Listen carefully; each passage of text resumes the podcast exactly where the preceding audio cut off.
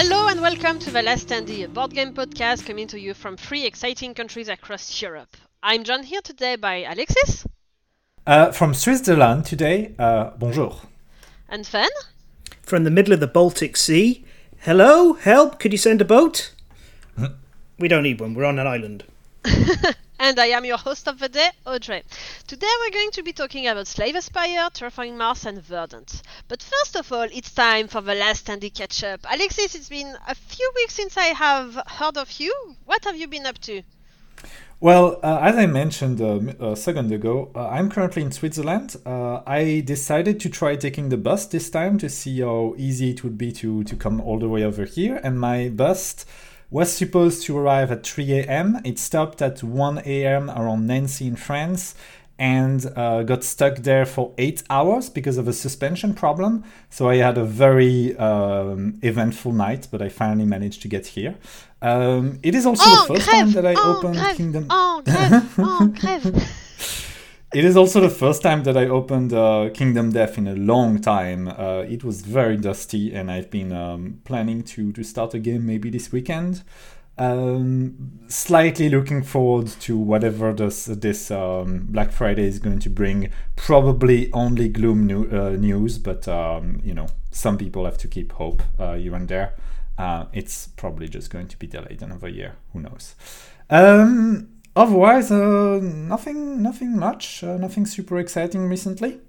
Uh, what about you, Fen? How, how have you been recently? Well, um, before we get into how I've been, I thought I'd just reference, as you're talking about Kingdom Death, one of my community members just today posted um, a screenshot from uh, this month last year where the Gambler's Chest expansion was listed as almost finished and off to print February 2022. Oh yeah, it was just a two two month ish uh, away from being released, uh, which turned into over a year because it's definitely not going to be printed by February uh, 2023. It's probably going to be March or uh, April or maybe October. Who knows? Yeah, yeah, who knows? Uh, that felt very timely and appropriate, and also it's uh, an incredible reminder of this that this forty-year-old man is still trying to get his second, no, his expansion to his first game out, his big expansion. Anyway, so more specifically, what uh, I've been up to. Um, well, I was present in the last podcast, and uh, I didn't do a catch-up then. Um, for technical reasons. So I took our dog on our cargo bike uh, on a ride um, just two days ago. It's the first ever time riding in a bike. For those of you who aren't aware what a cargo bike is, which is probably a small number, it's a bike with a box on it built into it. In this case, big enough to hold a dog and a parcel.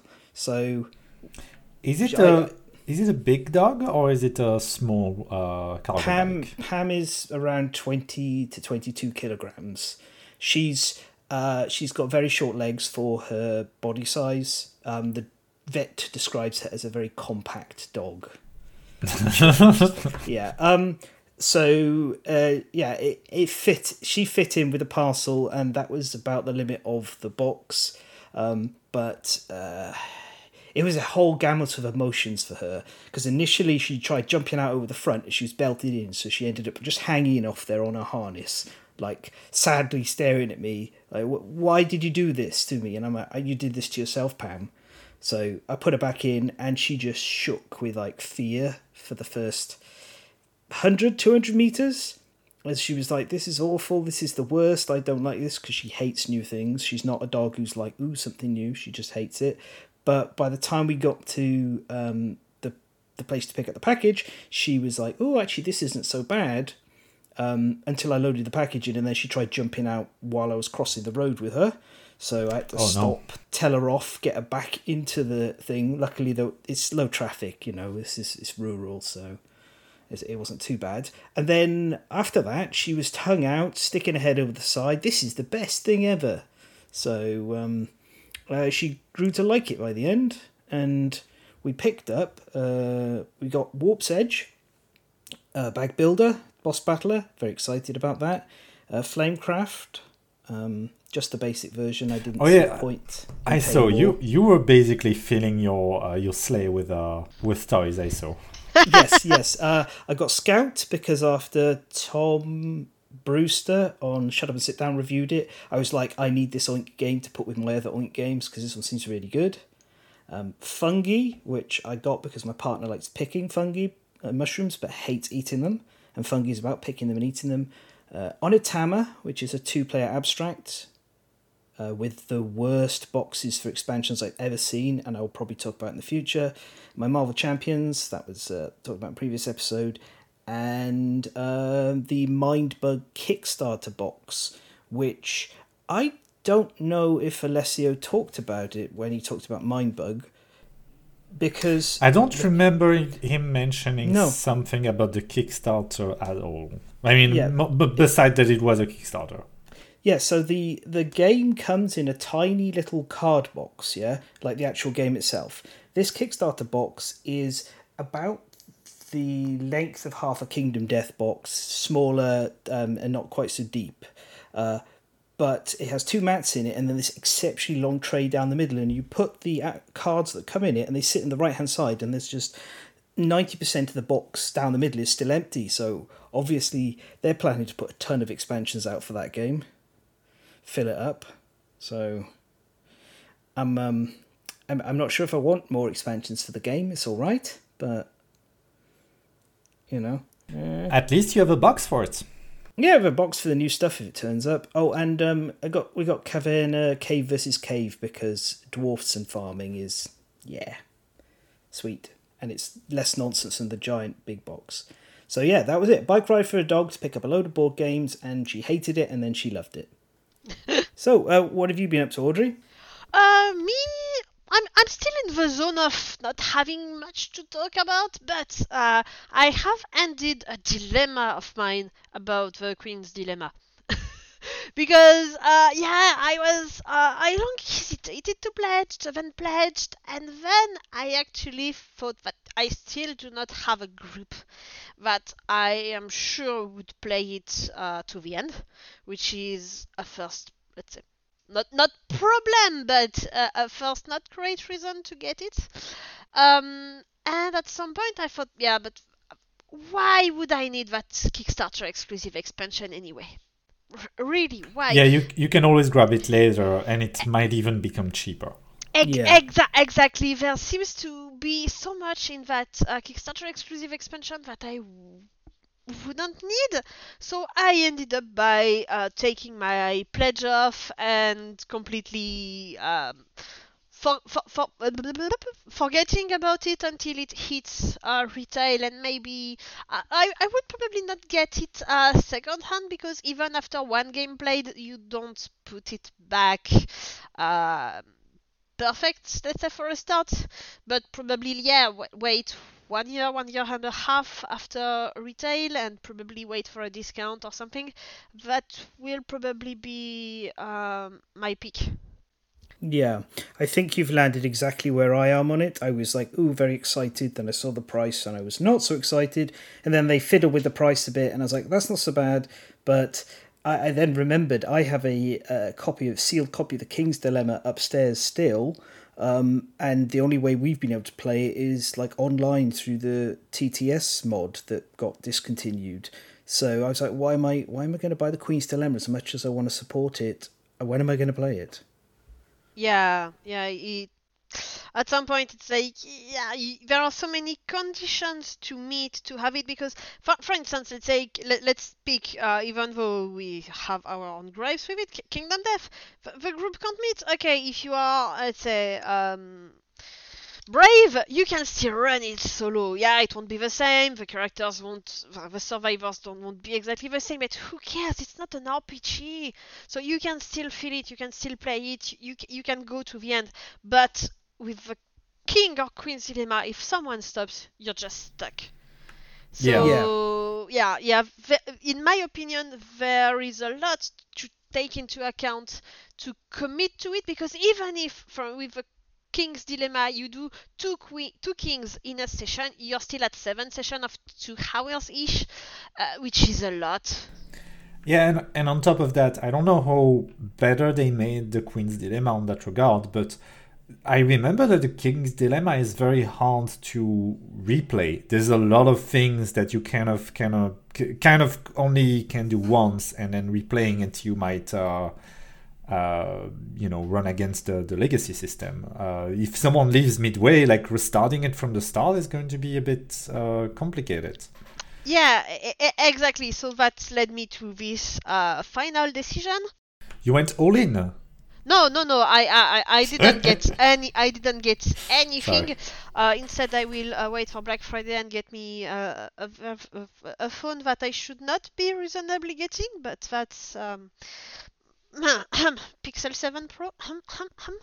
um, yeah, I'm going to be taking much better miniature pictures with a phone that does handle a shorter distance. But uh, anyway, um, yeah, there's that, and also there has been the recent announcement uh, from Atomic, Atomic Mass Games, which uh, you know I follow uh, at least on the Marvel Crisis Protocol game since I talked about it uh, in an episode and kept referencing it, especially my Sentinels. anyway, um, they announced uh, that they have a game coming for Star Wars, a skirmish game. Um, Shadow, Shadow. I don't remember the name, but it starts with an S, uh, which helps you a lot. and uh, it might be a game uh, on which I will buy one or two characters pack. I will probably not uh, get into it fully like with the MCP. Uh, but uh, when they release Ahsoka, for instance, I might grab her, and I think that's going to be very interesting as well to see if they have uh, the same scale as the MCP characters, which are slightly bigger than what uh, Legion is. So for people that like Star Wars and want to paint some Star Wars characters at a 35, 40 uh, scale, um, at a 40 millimeter scale, I think that's going to be a great option uh, to have yeah, that larger size and not be stuck on tiny details like on the scale of Legion. Mm. Doesn't it feel like at times that almost every board game thing is trying to become this lifestyle? Like that, I see so many things being launched now. They're like, "Hey," and then get ready for the sequel and the expansion and this and this. Yeah, I say with uh, with Arkham Horror cards on my table, like right in front of me right now. well, for, for for a card game like this, that makes a little bit more sense because that's always been kind of the the thing with card games. But for a lot of board games, it kind of feel like they do that to to push the Kickstarter because the uh, that's a good way to to promote uh, a game. Like get in early, and then you, later on you'll you'll get like a you have more FOMO basically yeah, for me, for me, it feels like in a way some board game uh, producers have, I will not say figured out, but uh, are taking inspiration from these uh, collectible card games, and uh, in a way, I, I, can't fault them for wanting to have a secured uh, business future and wanting to keep the company afloat. Uh, but yeah, I'm, I'm looking at the MCP and uh, at some point they will run out of popular characters. I mean, yeah, there, there is still Mantis, there is still Cosmo, there are still uh, Girl, uh, many. Uh, I'm, I'm, not citing all the characters that are missing. I'm still waiting for Nightcrawler, please, Nightcrawler. Um, but yeah, there are still so, so many. Um, Marvel and X-Men characters to, to add to the game, but at some point they will run out and they are starting to do re-releases with the updated sculpts and i don't know when this is going to stop but at the same time i can't fault a company for wanting to let's say last longer. And then i see currently uh, being delivered the everdell complete collection where you have everything in a big box and some people are like yeah i'm selling my core game because i'm buying it again in the collection. What? That's me. Hello it, was cheap, it was cheaper to rebuy the complete collection than bother trying to figure out all the separate pieces I needed. Yeah, which uh, which is completely understandable, but at some point, uh, yeah, it's a bit of a waste unless you can resell, and then everyone is reselling Everdell, and I I well, I don't know.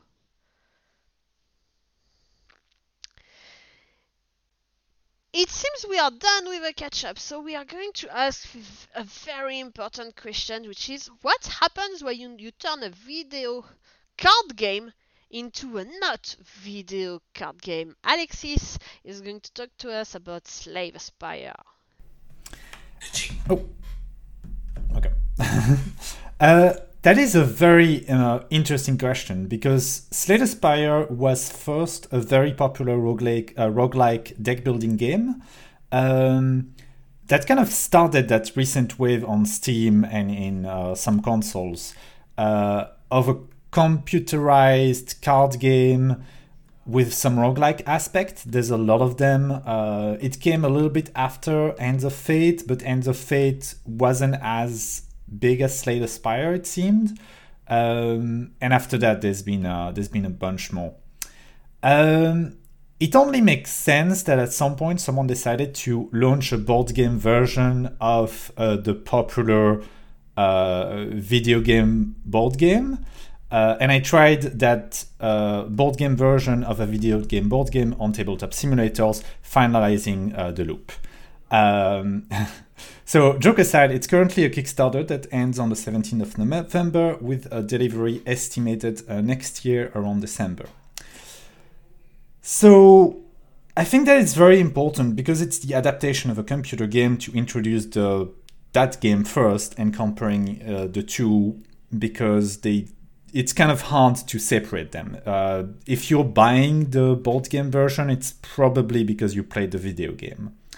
Uh, the computer version is a solo game with runs that last between uh, 40 to 60 minutes, uh, going through three acts with one of four different characters, fighting mobs, picking new cards for your deck, pruning your deck, uh, upgrading your cards and collecting artifacts that drastically change the way that you face encounter. That was actually one of the big thing about the game, where some of those artifacts can completely change the way that uh, you're going to experience things. For example, um, instead of uh, flushing your energy at the end of your turn, you can accumulate it and keep uh, going with that same energy pool uh, so if you economize it, you can pay for bigger card later. Uh, some of them are very interesting and can change the game.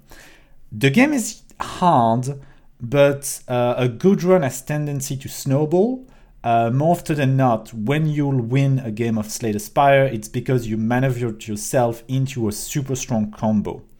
Um, one of the uh, strongest point of Slay the Spire is the fact that a lot of monsters uh, will often do the same action in the same order. Uh, and will always announce what they are going to do on the next turn. So each mob that you'll encounter has some kind of pattern or personality. Uh, for example, the thieves will attack and steal money twice, then defend, then run away. Uh, the cultist will attack each turn, getting stronger every turn. Uh, the shell will attack, then debuff, then attack, then debuff. Um, this allows you to mitigate a lot of what in other games is just treated as randomness and creates a game that feels rewarding with a lot of uh, control over what happens. And that also works very well with the fact that it is um, uh, a deck building game. So the whole point is that you try to minimize randomness and try to play against that. I feel that the, both of the ideas work well. So before I move on to the board game, uh, I wanted um, to know um, if uh, both of you have played the, the video game. I've played the video game, and I wanted to say before that, off your point, um, this signaling the AI in advance, um, Oathsworn, that's what Oathsworn does and the Monster Hunter board game is going to do it to a certain degree. I actually think it's a much more engaging and interesting mechanic. I love the decks that get used in AI control decks and things like that.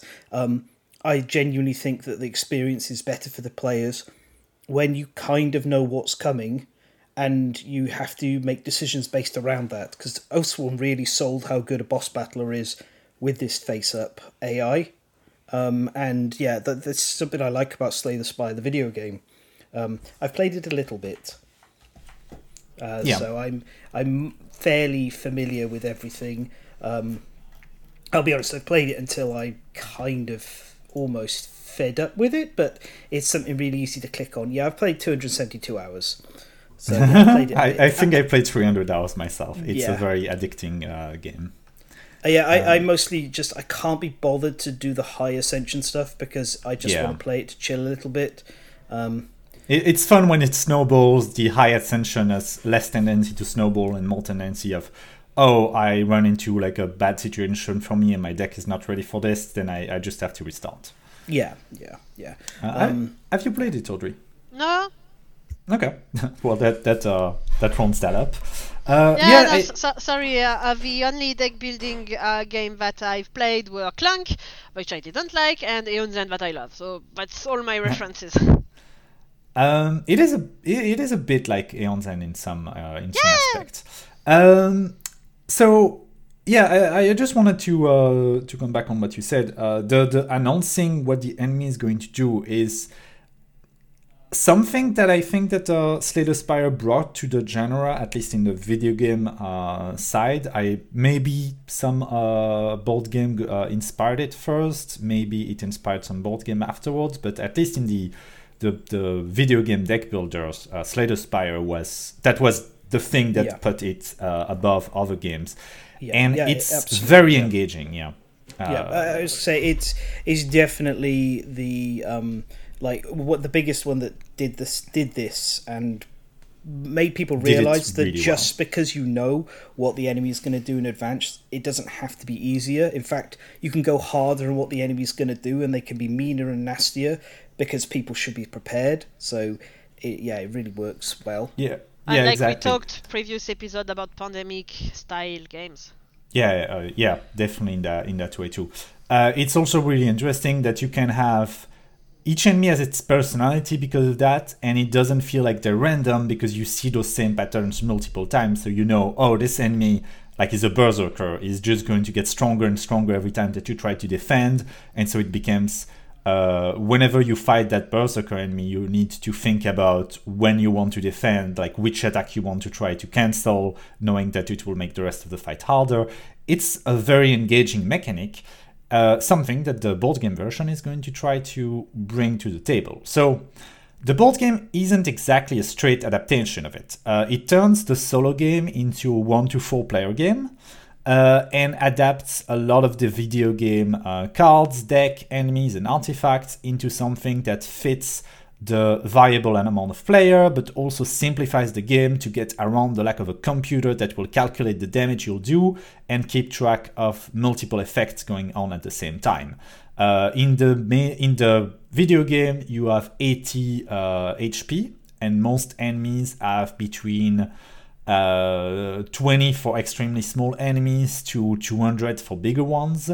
Uh, in the board game version, uh, the players have uh, 9 HP, I think, when they start. 9 or 10, I don't remember.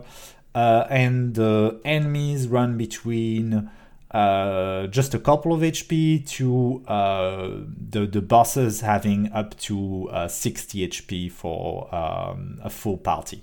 Um, the amount of player that you're going to have is going to regulate how many monster you're going to, f- to fight. Each player is going to basically like draw uh, multiple monster and how much HP the uh, big boss is going to be.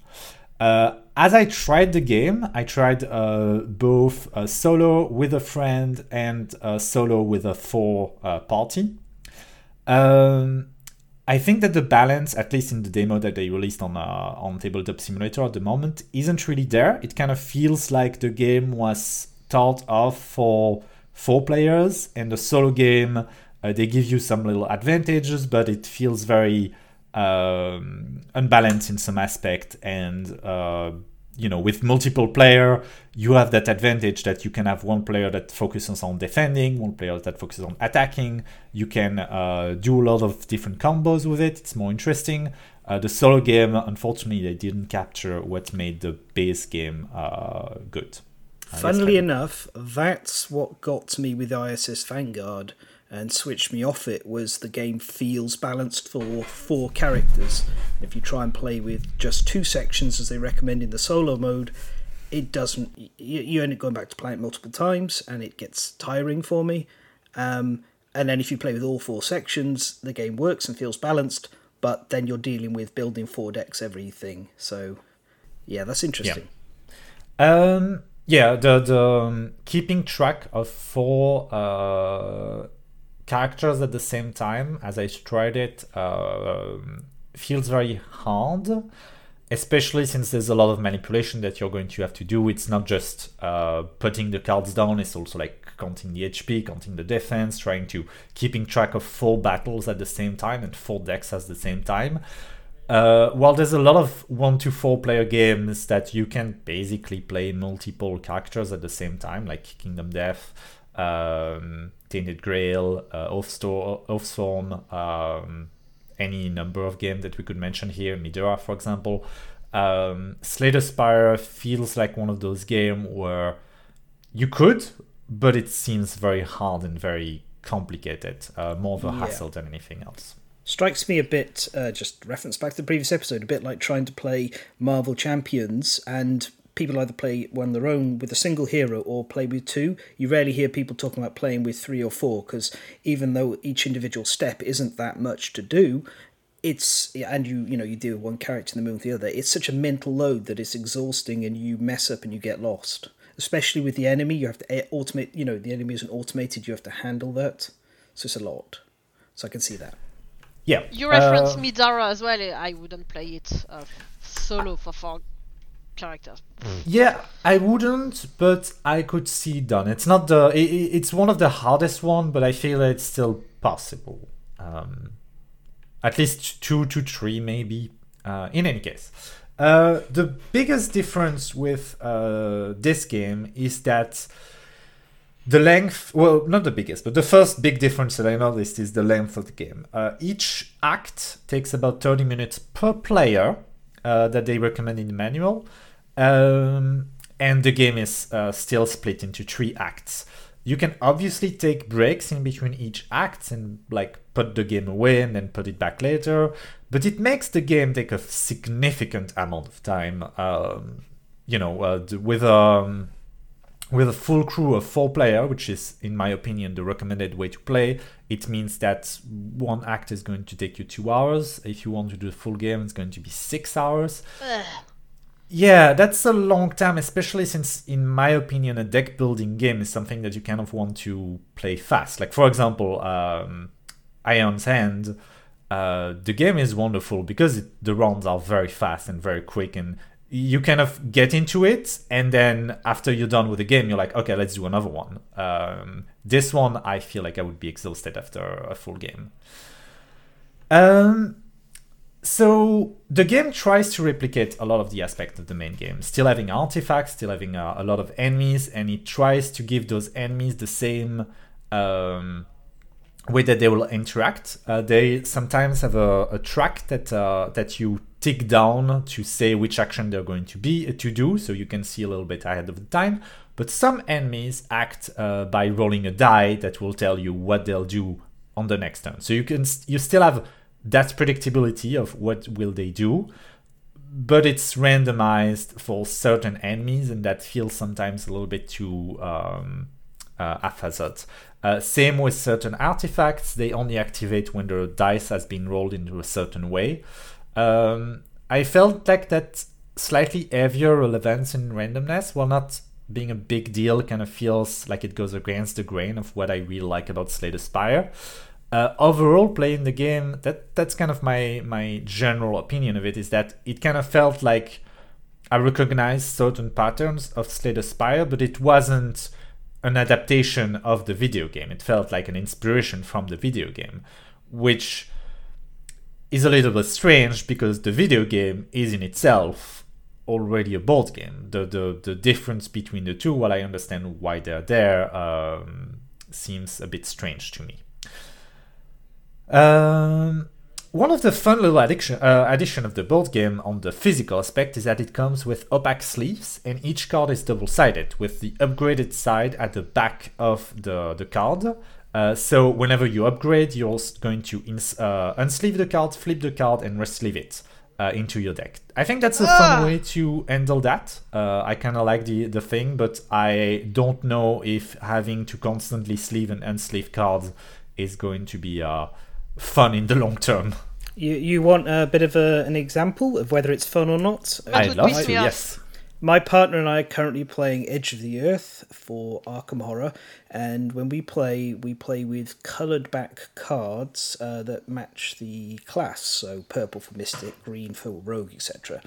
Now, Edge of the Earth has a separate deck called the Tiliki deck, I think it's pronounced, and it's a bunch of extra cards that randomly get drawn and shuffled into your deck. So because we play with unique backs, we have to draw those cards, sleeve those cards into the right color, and then shuffle them into the deck. And I can tell you, we're ever so glad it doesn't happen too much during the thing because it is uh, it gets really frustrating, and also sleeves die while you're doing it the more you sleeve and unsleeve, the more likely you put a card into the join between the two bits of plastic. And what normally happens is the cardboard slices the join open and you have to bin that sleeve. So I think it's a neat idea. I think it's really it, really cool. But and I love card games that use both sides, but it's put yeah, a lifespan on those cards. Yeah, that, that's kind of uh, that's kind of my thing. Thankfully, you don't upgrade too often. You might do it uh, maybe full time on a maximum if if you play really well per act, so per uh, I don't know, like couple of hour session uh, per character. But it still feels like it's it might be an issue in the long term. I I like the idea though. I like the, the energy uh, of it. Um, one of the other aspects that I that I noticed uh, in the um, in a card game is that um, instead of the Spire, you don't uh, gain HP very often. Usually, you are running on a single pool of HP that, with every fight on every turn, you're kind of going to mitigate should I defend myself or should I attack the enemy? Can I take 5 HP of damage and uh, later, if I get to the boss with a smaller HP pool, is it going to be okay? There's a lot of resource mitigation in that aspect. In the board game, because you only have 10 HP, every time that you take one damage, it's going to cost you a lot. If you take two, that's uh, that's a massive setback. Uh, I found that the game was a little bit more exhausting in that aspect um, but maybe it gets easier in the long term maybe with different character i only tried uh, two of the of the four character that they, they have on offer uh, maybe it gets a little bit easier nicer uh, I, I can't really reflect on that overall um, I kind of have to point to the elephant in the room. As you might have uh, noticed, my uh, my review is not uh, extremely empathetic. Um, and I, I, I loved uh, Slay the Spire, the video game. I played 300 hours of it. I am a massive fan. When I saw that it was uh, on Kickstarter, I immediately backed it, and then I decreased my pledge. Because if you want to play Slay the Spire solo, there already exists a better version for fifth of the price. The Kickstarter, the game on Kickstarter is $100. That is a lot of money for a game like this. Um, and it only makes sense as a multiplayer game, in my opinion. So if you are a solo player, I really can't recommend it because if you want a better version of that game, just buy the video game version. Just, I, just I've got a it. recommendation. Um, if you're a solo player and you really like uh, like it, uh, when you just take that money and put it towards get a Steam Deck, so you can play Slay the Spire in more different places. Yeah, or, or buy uh, Aeon's End uh, a much better game that uh, plays yeah. well on one player, on two player, and on four player, as far as I tried. Um, or the, the legacy version of it that is excellent, um, as Audrey can recommend. Totally. um, one of one thing that is important to point out, and I think that's that's kind of uh, going to be my point in the, the whole idea of adapting a video game, board game into a, a physical ones, is that it needs to keep what made the video game good, and by simplifying and changing the way that in function, obviously you can make it better for the table. But you have to remember that Slay the Spire was on early access for a year and a half, I think, and they did constant tiny updates of mitigating the balance and having feedback with the player and trying to figure out what worked, what didn't. And what makes the game good is that it has been fine tuned by a lot of people that played a lot of games and a lot of deck building games. The I, I, am not going to say that the game is perfect, but the game has been balanced to uh, to perfection almost. Uh, it has been well made, and that feels when you play the game, you know that you play something that has been like tried uh, for countless of hours, and you you have that that good feeling. And there's a lot of a lot of deck building game succeed because they feel that way, because they feel that the balance is so good. Um, that's that's what uh, brings people towards uh, some aspect of the uh, Magic the Gathering or some other collecting uh, uh, collecting card game. It feels good when you you feel that every card um, is is worth it or has a value, or you could see how it functions. Um, and the problem is that the board game seems like it strays a bit too far away from that and can't really manage to grab people for the same reason that a video game grabbed uh, grabbed people. So unfortunately, that's that's kind of my opinion is that it seems good for four player, and I, I would say that it's it's probably a fun game for four player. But if you're buying it because you like the video game, eh, Anyway, um, that's my opinion on, on Slay the Spire, a game that I was uh, extremely excited for and then uh, very much uh, not that excited anymore. You know what's going to be interesting? Um, I should have some time in the next month having the Darkest Dungeon game arrived, and I've heard early impressions from some other reviewers who've started playing it, and that might be another case of why did they turn this into a board game? So um, I'm I'm going to keep my eyes open, and I hope it turns out to be really really enjoy it. But uh, we'll see. I'm going to be very interested to hear about that one. Uh, I'm looking forward to that. Um, anyway, that was uh, Slay the Spire. Um, Qu- yeah, quick question, uh, Alexis. You said you lowered your pledge. Uh, how low did you lower it? I'm currently at one dollar, and I'm probably going to uh, to drop it. Okay, like very low. yeah, yeah. I, I just uh, I, I, I kept one dollar just to keep an eye on the the um, uh, the news and see if they have any feedback. But I'm probably just not going to uh, to get the full game at all. Okay. So now we have escaped the spire and laid the beating heart at the top to rest, let us go to the stars. It's time for terraforming Mars. And before I start on with the board game, I would like to express my surprise that in I, I know I'm not very big on social media. Like I'm not on the platform that should not uh, be named anymore. Uh, I'm not uh, very into Instagram board game stuff. I mostly do miniature stuff there. Uh, I'm not into board game discords. I'm mostly on Facebook, and I barely no, it's not barely. It's I didn't see anyone talking about the dice game Terraforming Mars. I saw the Kickstarter absolutely nowhere. It's just one day I was browsing Kickstarter and it was suggested to me, and I was like, "What? They're turning Terraforming Mars into a dice game? A, a dice board game?" And I was completely surprised not to have heard of it at all uh, after all the success of uh, Terraforming Mars itself and the big box and all the deliveries of the big box when I saw it with the um, metal uh, cubes and the uh, controversy of them being individually packaged. I saw that a lot, and then the dice game, pff, nothing to be seen. I was very surprised. D- did you guys see anything? Um, no, not really. Uh, I'm wondering if all the problem with Ares Expedition, which I don't think it's a bad game, but it definitely drew a lot of like mixed opinions, maybe wore people out on it, and it looks like it looks like people are even less hot on this dice game overall.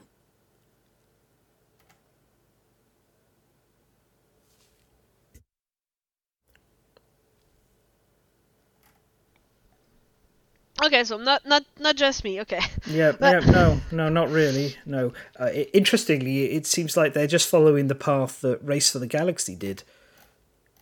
Because Race has Roll for the Galaxy, and Roll for the Galaxy is genuinely really good all by itself. Yeah, maybe, maybe, maybe. I don't know. Anyway, that was the Dice uh, Terraforming Mars game, which I didn't even keep track of when it's going to deliver, but it's going to happen at some point. Anyway, Terraforming Mars, now the board game, classic one, the ones that's been living in our shelves for a few years now, and I think we have all played it. Yep, I've played it. I've uh, got the big box, but I got the big box in retail. I'll have some comments about that if you give me some space. And I also play the computer game implementation of it, which is really good. Yeah, Alexis said no. Okay. I do own the board game and the video game on Steam. I did not pick it up on Epic when it was available a few weeks or months ago. Um, so it's a game where, as the title says, you're terraforming Mars. What a genius! Um, the idea is to terraforming Mars through three uh, parameters, which are going to be lowering the temperature, putting uh, some oxygen in it, and adding oceans. That's the way it is uh, constructed. When all these three parameters are on top, the game ends. Each player will contribute to, low, uh, to um, not lowering but increasing uh, these parameters through adding oceans, through cards or some unlocks, increasing the temperature generally through cards, uh, heat or unlocks, and uh, putting oxygen. Uh, most of the time, it is through putting forests on the map uh, through cute uh, hexagon tiles.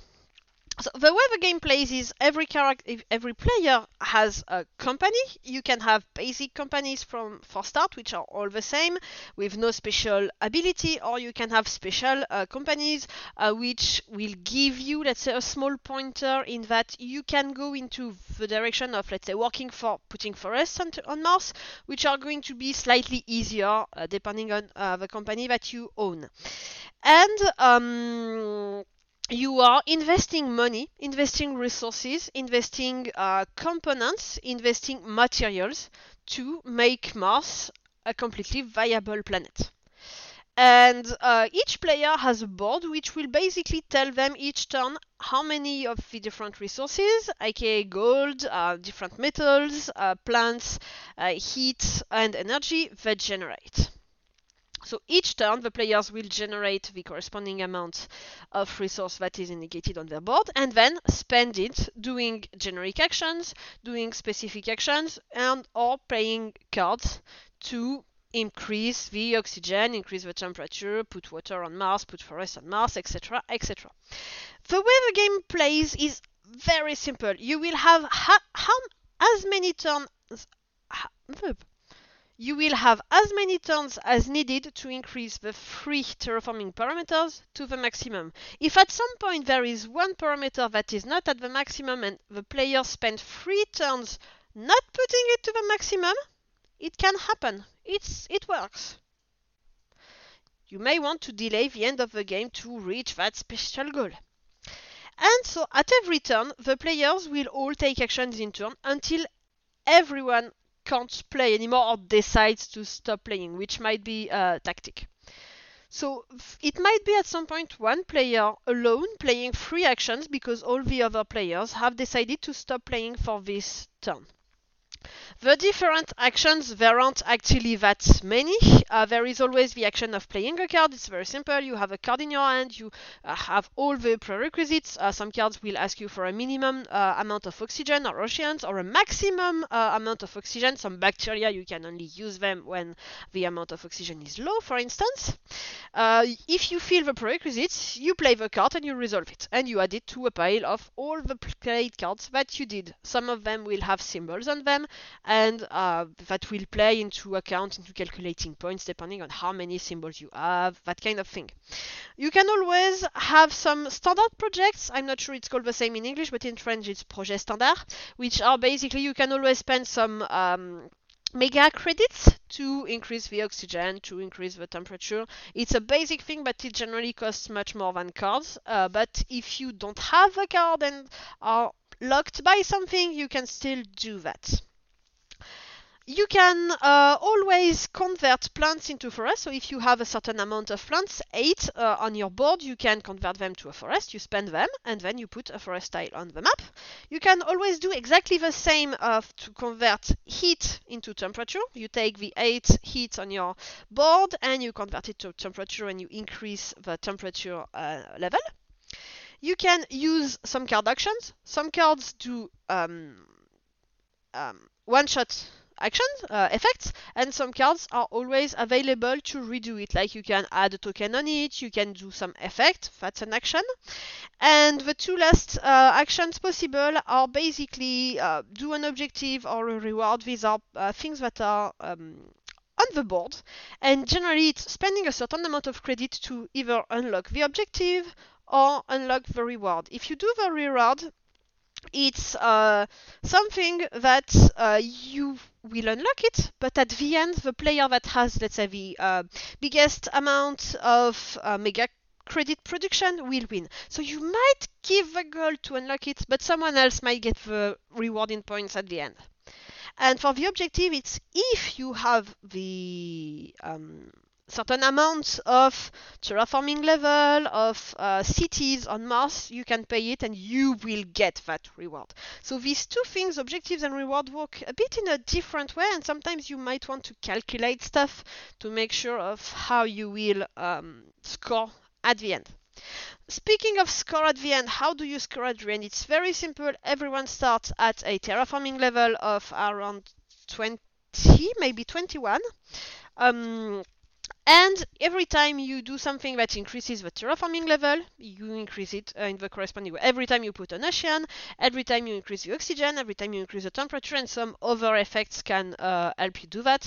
And at the end, you add all the extra points scored from uh, tokens, uh, from uh, final um, calculations, from the objective, from the reward, etc. And that's where you might want to delay something because at the end, you might be able to do a very last move which will give you an extra token, which will grant you that point that will put you over the other player. So that's where I suck at the game because I can't calculate anything at the end. And anyway, there are so many badges, so many points uh, spread across uh, some cards that I just can't calculate how many points my opponent will have. So I'm just like, oh, I'm going to finish the game and see how things go.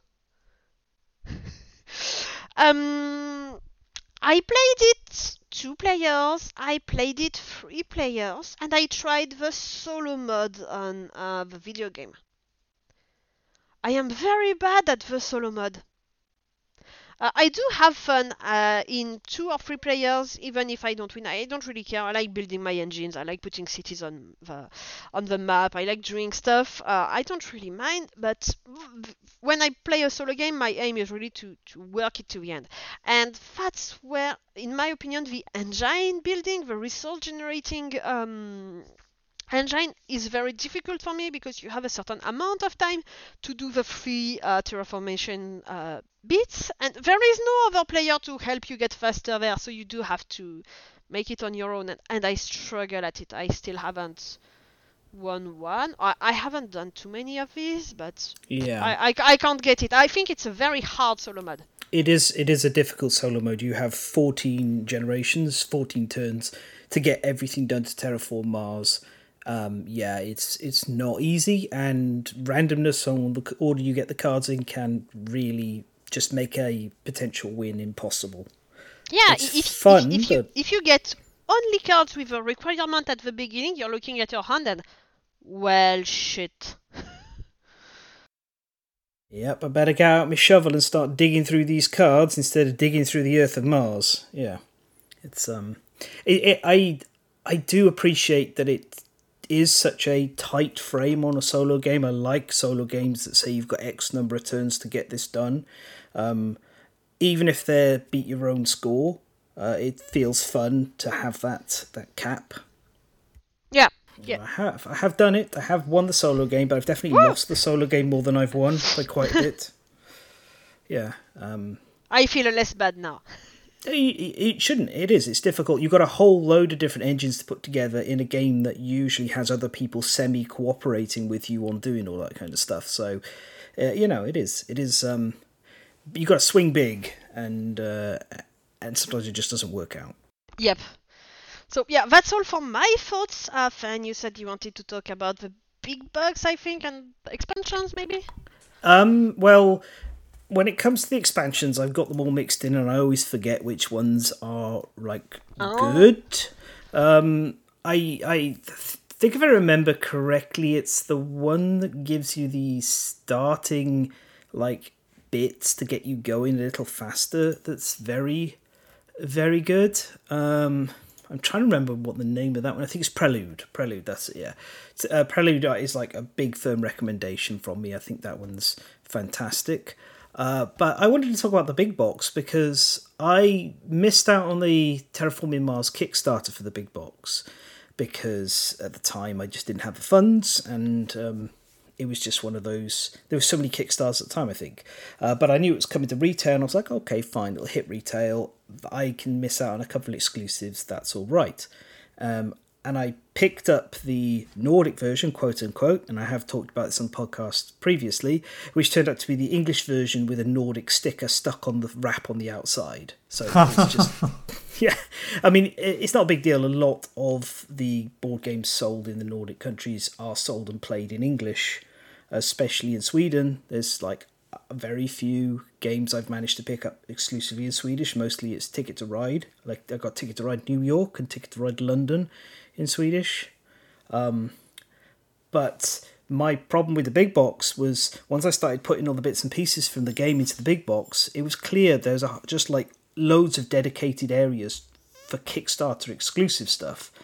And I was like, I, I expected one or two, but I didn't expect to kind of have a third of the box with just empty plastic wells that are like, here's where my stuff would be if I had it. So yeah. I don't. I, I like the. I, I I'm not totally disappointed because the plastic tiles that you put down on Mars make me happy, and really does add an extra layer to terraforming Mars. And it, I think mechanically, it's just it's because you're putting hexagons down. You know, um, some there's they can get some awkwardness when you're putting hexagons down, flat ones next to other ones. You know, if they're cardboard tokens, if that makes sense. Yeah. When they've got uh, plastic and they've got a little bit of three dimensions to them, it's a little easier to put them down um, and just be more tidy and organized. And it's satisfying to look at the end and be like, "There's our Mars." This bit down here is all this nice stuff on it, and up here is a ton of plastic. Yeah. So yeah. Yeah, speaking of uh, three-dimensional, I do regret that the player boards uh, in the base game are not double layered because yes. for your production it gets very messy. Yep, yep, yep. They are. I mean, double layered boards on anything where you're putting like stuff on tracks and things. Uh, actually, ever since people started using double layer boards, I think designers, um, you know, the people actually doing the physical design of the board game, should be going is there any reason this shouldn't be double layered? Not should we make this double layered, but de- double layered should just be the default. And Agreed. you should have a good reason to not do it. Or if you don't want to do double layered, cut holes into it, and the, the table can be the second layer. It can be the bottom layer. That works as well. Just fine. Yeah, you definitely don't always need like a second layer. Just having a hole is perfectly fine. But the worst thing when you play, especially an expensive board game, is to having things on your board and then just tapping on the table and everything needs to be reshuffled around. It just makes everything feels cheaper and less uh, good quality for something that I'm pretty sure doesn't cost that much more per game. Yeah, a, a little bump in the table and oh, how much was my production of titanium? I don't oh. remember. yeah. Honestly, I would I would get that every day over uh, custom made plastic tokens for every mm-hmm. kind of resources. I just need yeah. I just need little little uh, cubes. That's perfectly fine. I have imagination, but I can't have the memory of my titanium production. yeah, woe betide you if you have big long sweeping sleeves. Um, that's one of the things uh, I liked about ISS Vanguard is you have these dice pools they did a double layered board and there was a space for every single dice because if you mix up those dice then oh boy it's a pain in the butt. But they made sure at least you'd have to really knock um, your board to knock those dice flying anywhere and i appreciated yeah, that. that that's cool. Yeah yeah Stars Vicarious does a similar thing. It has some of the best double layered boards i've ever seen. I love them big dashboard you feel like you're piloting your ship you know, moving stuff around, and they're going from one whale to another, so it's very hard to knock them flying. So yeah, a lot, a lot of talk about the dashboards, but I still have the flat dashboards, and I hate them. And the, the double layer ones keep going out of sale at the moment they come in stock round here, so I can't even fix that problem. I've lost track of where I am in a game a few times. Um, how do you feel about the art in Terraforming Mars, Audrey? About what? The artwork, the card uh, design. Oh, the, the artwork. I for me, it's it goes a bit in the Aeon Zen direction. Aka, very simple, quite uh, minimalist, and I don't really think that it needs more because it's it, the game does feel uh, semi-scientific. uh, like I mean, you don't terraform Mars uh, by just putting uh, bacteria on it, uh, but it does feel like yes, there is some uh, scientific things on it. Uh, the different uh, species that you can put on the planet have uh, semi-reliable requirements in terms of levels of oxygen, etc. So it does feel that there is a g- semi-good scientific basis on how it's built. So for me, the art does fit that. So I think it could be prettier. Yes, it could be, but does it need to be? I, I don't really think so, to be honest. So I, I I am personally fine with it, especially that the game is what around 50 euros.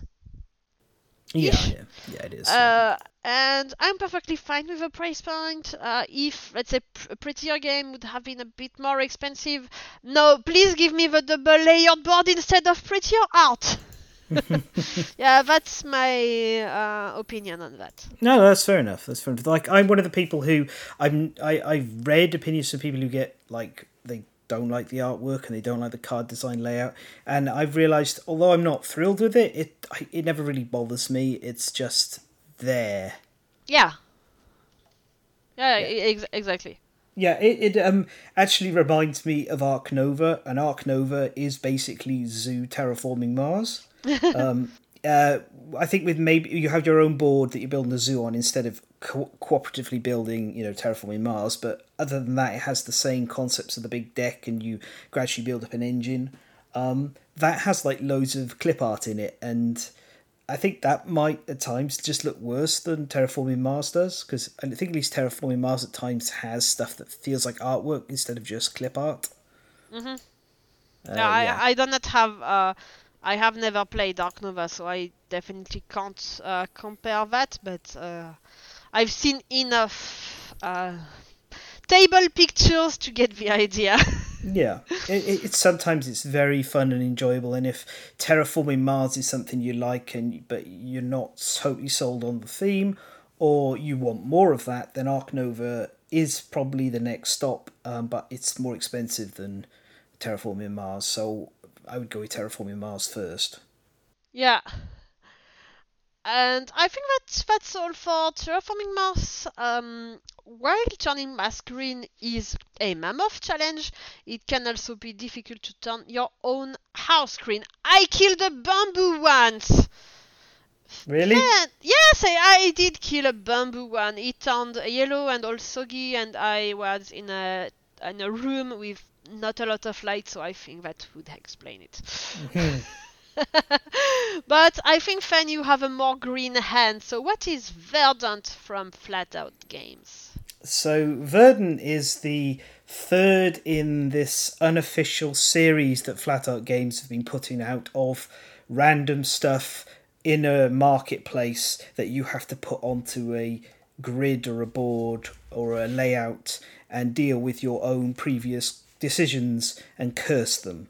So the first one we talked about on the podcast that's Calico, um, which Yeah. is very easy to get into and very easy to get yourself into a terrible mess. Um, it and then there was Cascadia, which we've not talked about on here.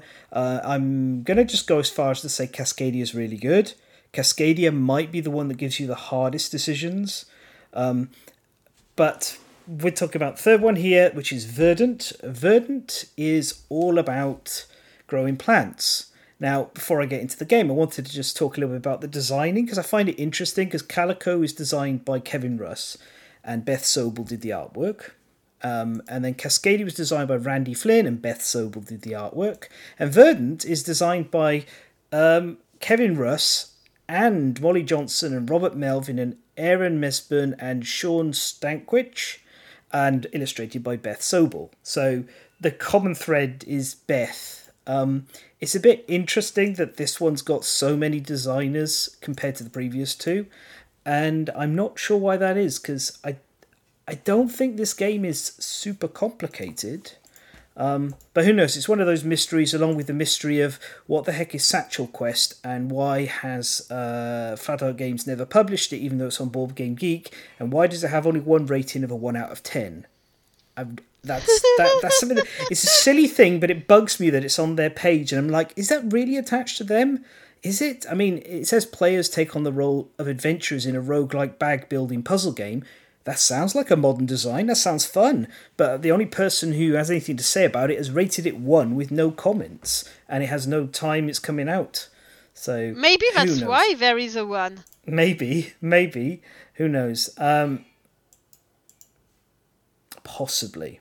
So anyway, I've beaten around the bush a lot and not even answered your question, which is what is verdant. So verdant is um, you're growing houseplants. You are a houseplant enthusiast, not the quilter, not a person who's willing into being some space of wildlife in America, which is Cascadia. No, you're you're a houseplant enthusiast. Uh, y this is a another one of those take your picks from market type game. Uh, you have two different decks of cards. One lot represent the plants, the house plants, and the other lot represent the rooms. You'll start the game with one house plant and one room. So the house Oh, I. I thought you said broom. Broom. yes, yes. You you line up all your house plants, and then you put you take your broom and you push them out the door because house plants are for fools. Get plastic. No, no. Um. So you'll start with a room, and uh, you'll choose one of the sides. You'll put a house plant on. So the house plants they have a color like a suit. Um. I think there's five different suits. Uh, which are dark blue, light blue, kind of pinky pur- pinky purple, um, indigo. Is it indigo or violet, whichever? Orange and yeah, I think it's yeah, yeah, and yellow. Anyway, they're like um, that. If you're a blue, yellow colorblind person, and there's not many, but there are some, this game's gonna suck for you. But if you're red green, you should be okay. Anyway, they they have symbols also, so you can match the symbols. You have the five suits, and they have corresponding in the rooms as well. There are also in those five five suits. Your houseplant will have a pretty picture of it in a pot in the middle. It'll have um, at the top the kind of light it likes, either full, half, or in the shade. And it will have a verdant score in the top right corner and victory points. So with these cards, you're trying to get as many verdant tokens onto the card as is in the top right corner, and then you get to discard all those verdant tokens, take a pot, which is worth bonus points, a pretty little extra token pot, and you pop it over the existing pot to make your plant prettier, and it's worth that many victory points at the end of the game.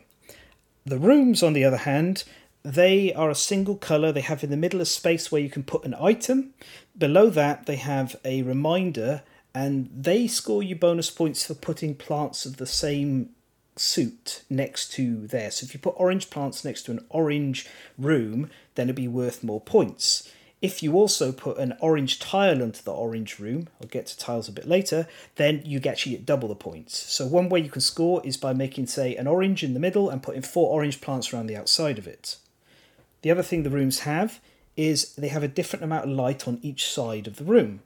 And so, as you put it down next to a plant, if you put the match inside that works for the plant, so say you've got a plant that likes to be in full sun, and you've lined it up with a room with full sun on the side, then boom, the plant will get a verdant token. And that means you can get up to four verdant tokens onto your plants by placing rooms around them. The tricky thing is, you're only allowed a maximum of three rows and five columns and the game is going to last 13 turns so you're going to have 15 cards at most. You can like build the grid however you like so you don't have to have your two startings in the middle. They can be in the corner or on the side or whatever. It's up to you how you expand. But once you hit the maximum number of rows or columns you're stuck.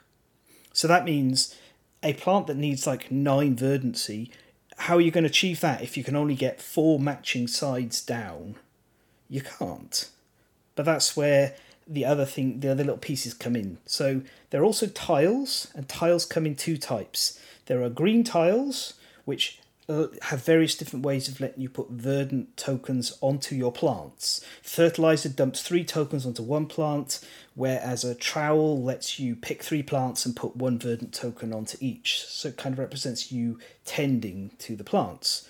The other tiles are coloured to match the suits, and they have a different picture on them. Uh, there's a cockatiel, a sofa, a goldfish bowl. There's even one of the cats from Calico on one of the tiles, and that's a whole separate point scoring game where you're first of all trying to get them to match the room colour they go in to get the double score for the adjacent plants but you're also trying to get one of each different icon, and the more different icons you get, the more points that's going to be worth. So I think you're already beginning to see suddenly now you're juggling where are my plants, where are my rooms, what colour are my rooms, what colour are my plants, what colour are my tokens, how verdant are my plants, and so it's just building up visually. It's very easy to track, but there's a lot going on.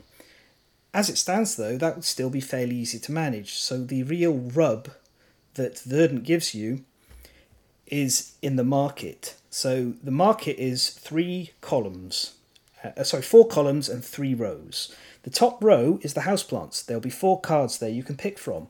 The middle row is tiles, and there'll be four tiles you can pick from. And the bottom row is rooms, four rooms. When you pick, you get to pick one pair of a tile and one of the cards above or below it. One second.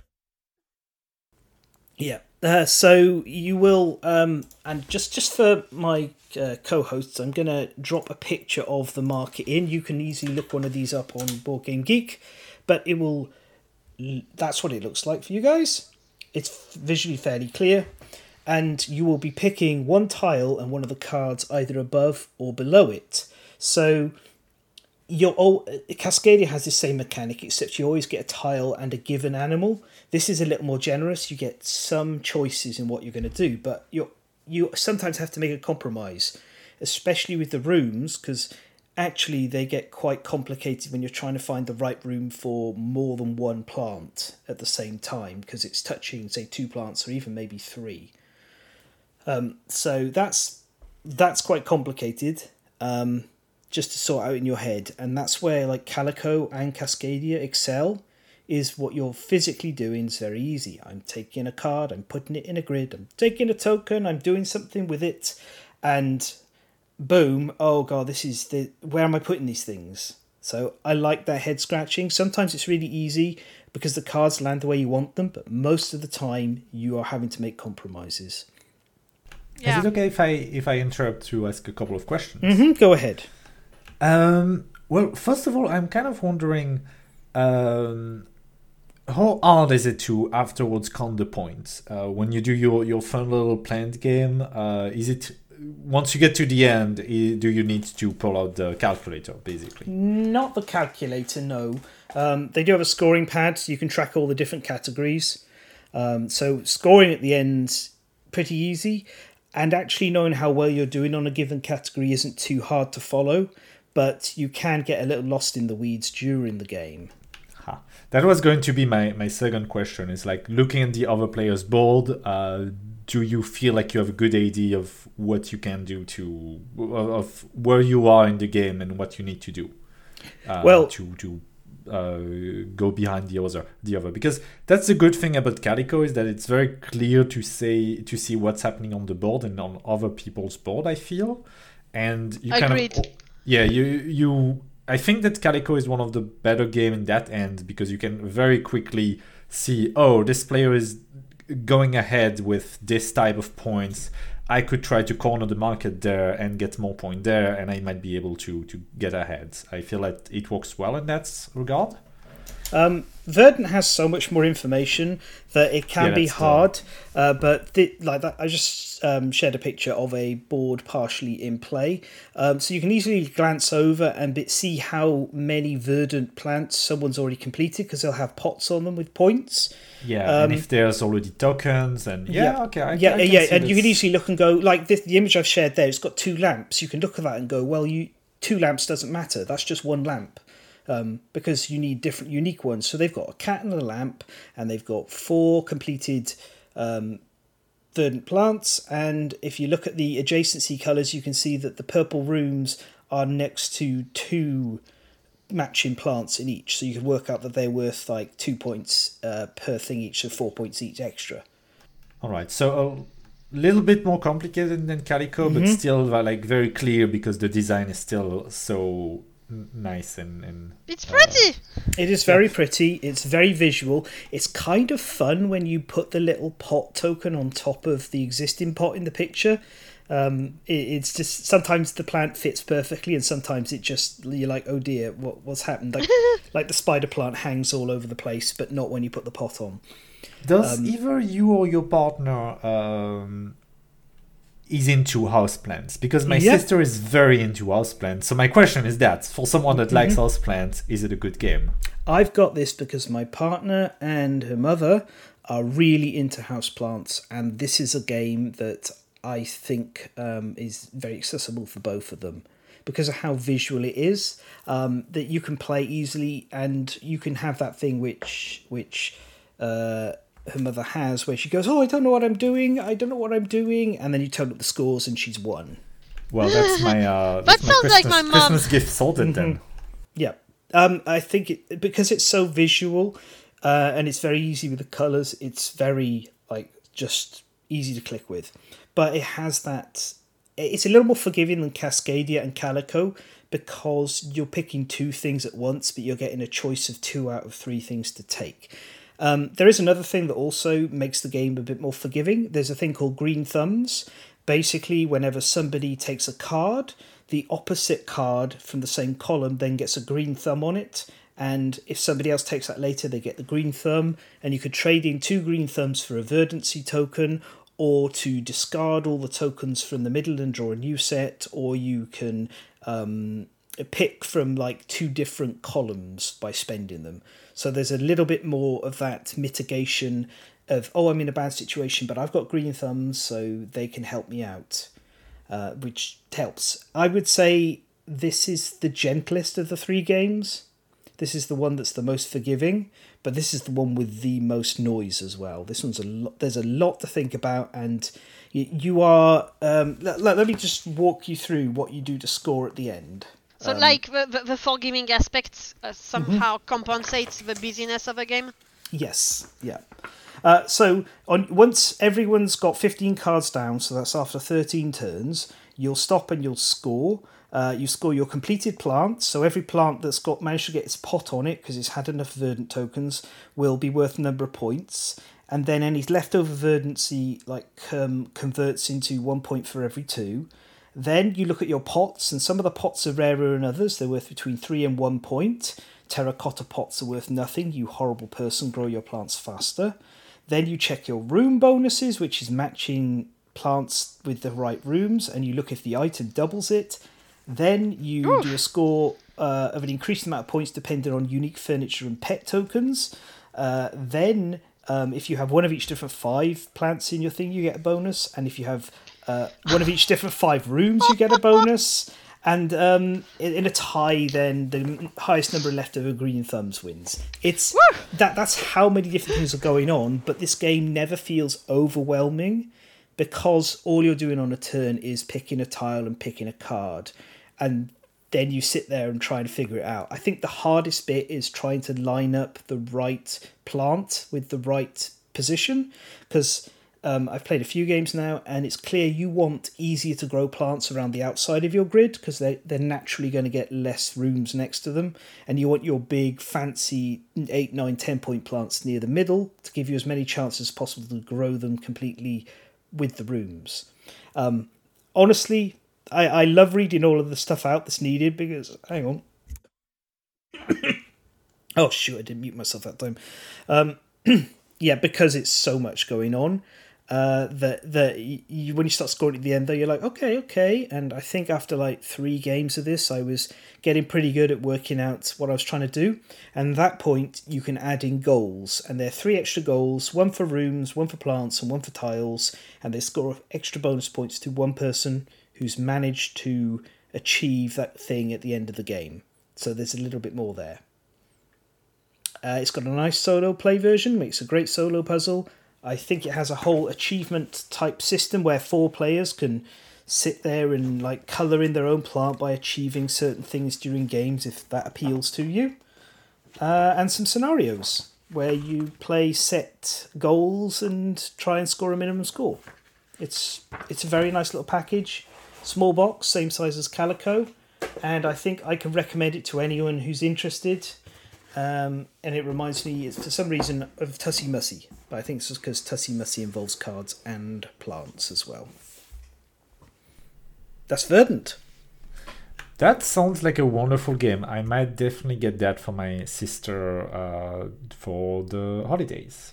Yeah, it's it's definitely on nearer towards the simpler gateway side of things, and you can kind of hide how complicated it it can feel to a more experienced level by just you know gradually walking your the other people through what they're doing on their turn, and they'll slowly build up their knowledge of all the different interactions.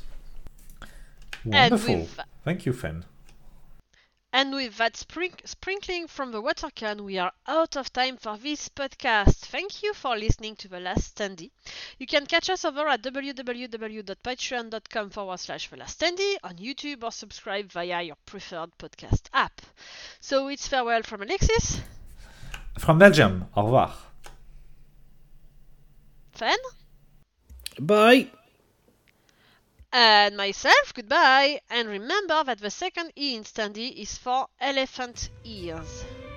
Oh. That's a type of houseplant.